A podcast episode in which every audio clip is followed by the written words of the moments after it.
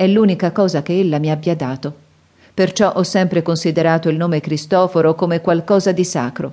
Esso sta impresso nel mio essere ed io l'ho portato nella vita come un foglio battesimale rilasciatomi nel regno dell'eternità, come un documento che nessuno può portarmi via. Da esso procedette una continua, progressiva crescenza, come di un seme di là dalle tenebre, fino a che esso si manifestò nel significato che gli era originariamente proprio. Si fuse con me e mi condusse nel mondo dell'incorruttibile. Così come sta scritto, seminato come un essere corruttibile, egli risorgerà incorruttibile.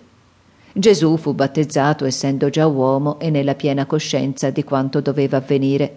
Il nome, che era il suo io, scese sulla terra dall'alto. Invece oggi si battezzano gli esseri umani dallattanti. Come potrebbero essi mai comprendere quel che accade in quel rito? Essi errano per la vita e volgono verso la tomba, simili a caligini che un soffio di vento ricaccia nelle paludi. I loro corpi imputridiscono senza che essi partecipino a quel che risuscita al loro nome. Nella misura in cui un uomo può presumere di sapere, io invece so di chiamarmi Cristoforo.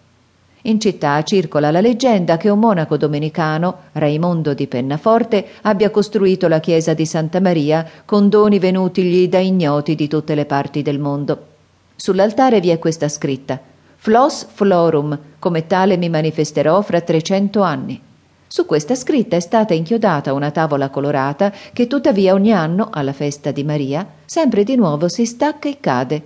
Si dice che in certe notti di luna nuova quando è buio tanto da non vederci ad un palmo, la chiesa proietti un'ombra bianca sulla oscura piazza del mercato e che essa sia la figura di Pennaforte, del domenicano bianco. Compiuti dodici anni, noi fanciulli dell'ospizio per orfani e trovatelli dovevamo confessarci per la prima volta. Perché non sei stato a confessarti? mi apostrofò l'indomani il cappellano.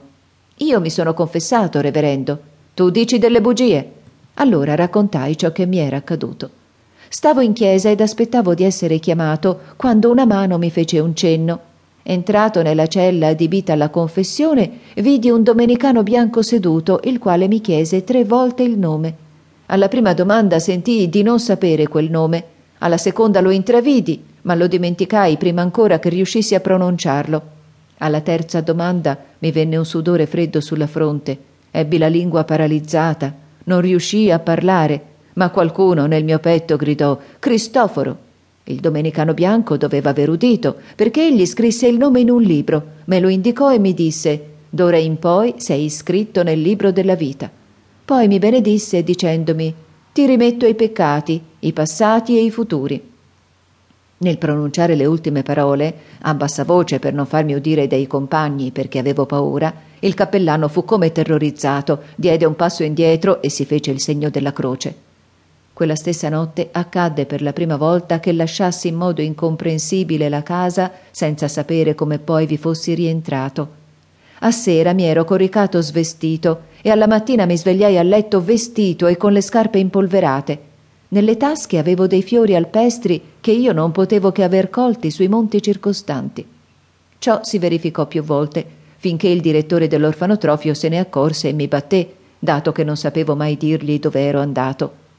Un giorno fui chiamato al convento dal cappellano. Egli stava in mezzo alla stanza con un vecchio signore ed io indovinai che avevano parlato proprio delle mie peregrinazioni notturne. Quel vecchio signore volle adottarmi. Il tuo corpo non è ancora abbastanza maturo, esso non deve seguirti, perciò dovrò legarti, mi disse, conducendomi per mano verso la sua abitazione ed aspirando curiosamente l'aria ad ogni frase. Il cuore mi tremò di paura perché non comprendevo che cosa volesse dire. Sul portone adorno di grosse borchie stava una scritta in metallo battuto. Bartolomeo dei baroni von Jöcker, accenditore onorario di lanterne. Non capii come un nobile potesse fare l'accenditore di lanterne. Leggendo quelle parole ebbi il senso che le scialbe conoscenze apprese a scuola si staccassero da me come tanti pezzi di carta e in quel momento temetti di non riuscire più a formulare un pensiero preciso. Più tardi venni a sapere che il capostipite della famiglia del barone era stato un modesto accenditore di lanterne, fatto nobile per qualcosa che ignoravo.